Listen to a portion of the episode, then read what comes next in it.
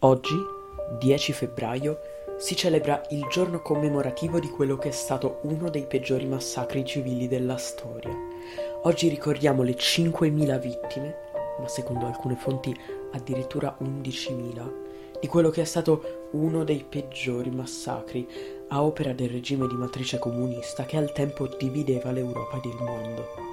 Siamo nel 1943, nel mezzo della guerra più sanguinosa di tutte la seconda guerra mondiale e ci troviamo in Friuli Venezia Giulia e nella regione balcanica del Quarnaro.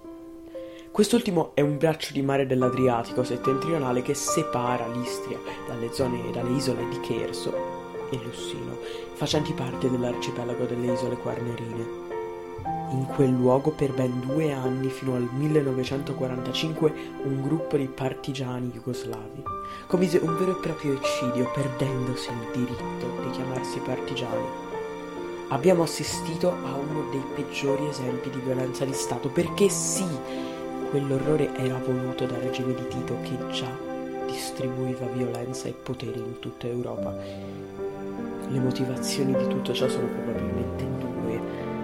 La prima è l'eliminazione di soggetti e strutture ricollegabili al fascismo, al nazismo e al collaborazionismo cui, facendo quello che hanno fatto, si sono molto avvicinati.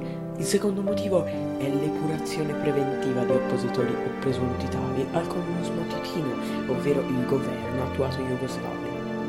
Le foibe in sé erano delle cavità rocciose molto diffuse nella zona, erano dei veri e propri inghiottitoi naturali dove i partigiani jugoslavi gettavano talvolta anche vive le loro vittime, causandole una morte lunga, dolorosa e terribile, alimentando ancora di più l'odio che stava strappando come un foglio di carta all'Europa e tutto il mondo, già scossi dalla guerra, creando ancora più estremismo e morte. Il 10 febbraio è il giorno scelto per ricordare questi fatti.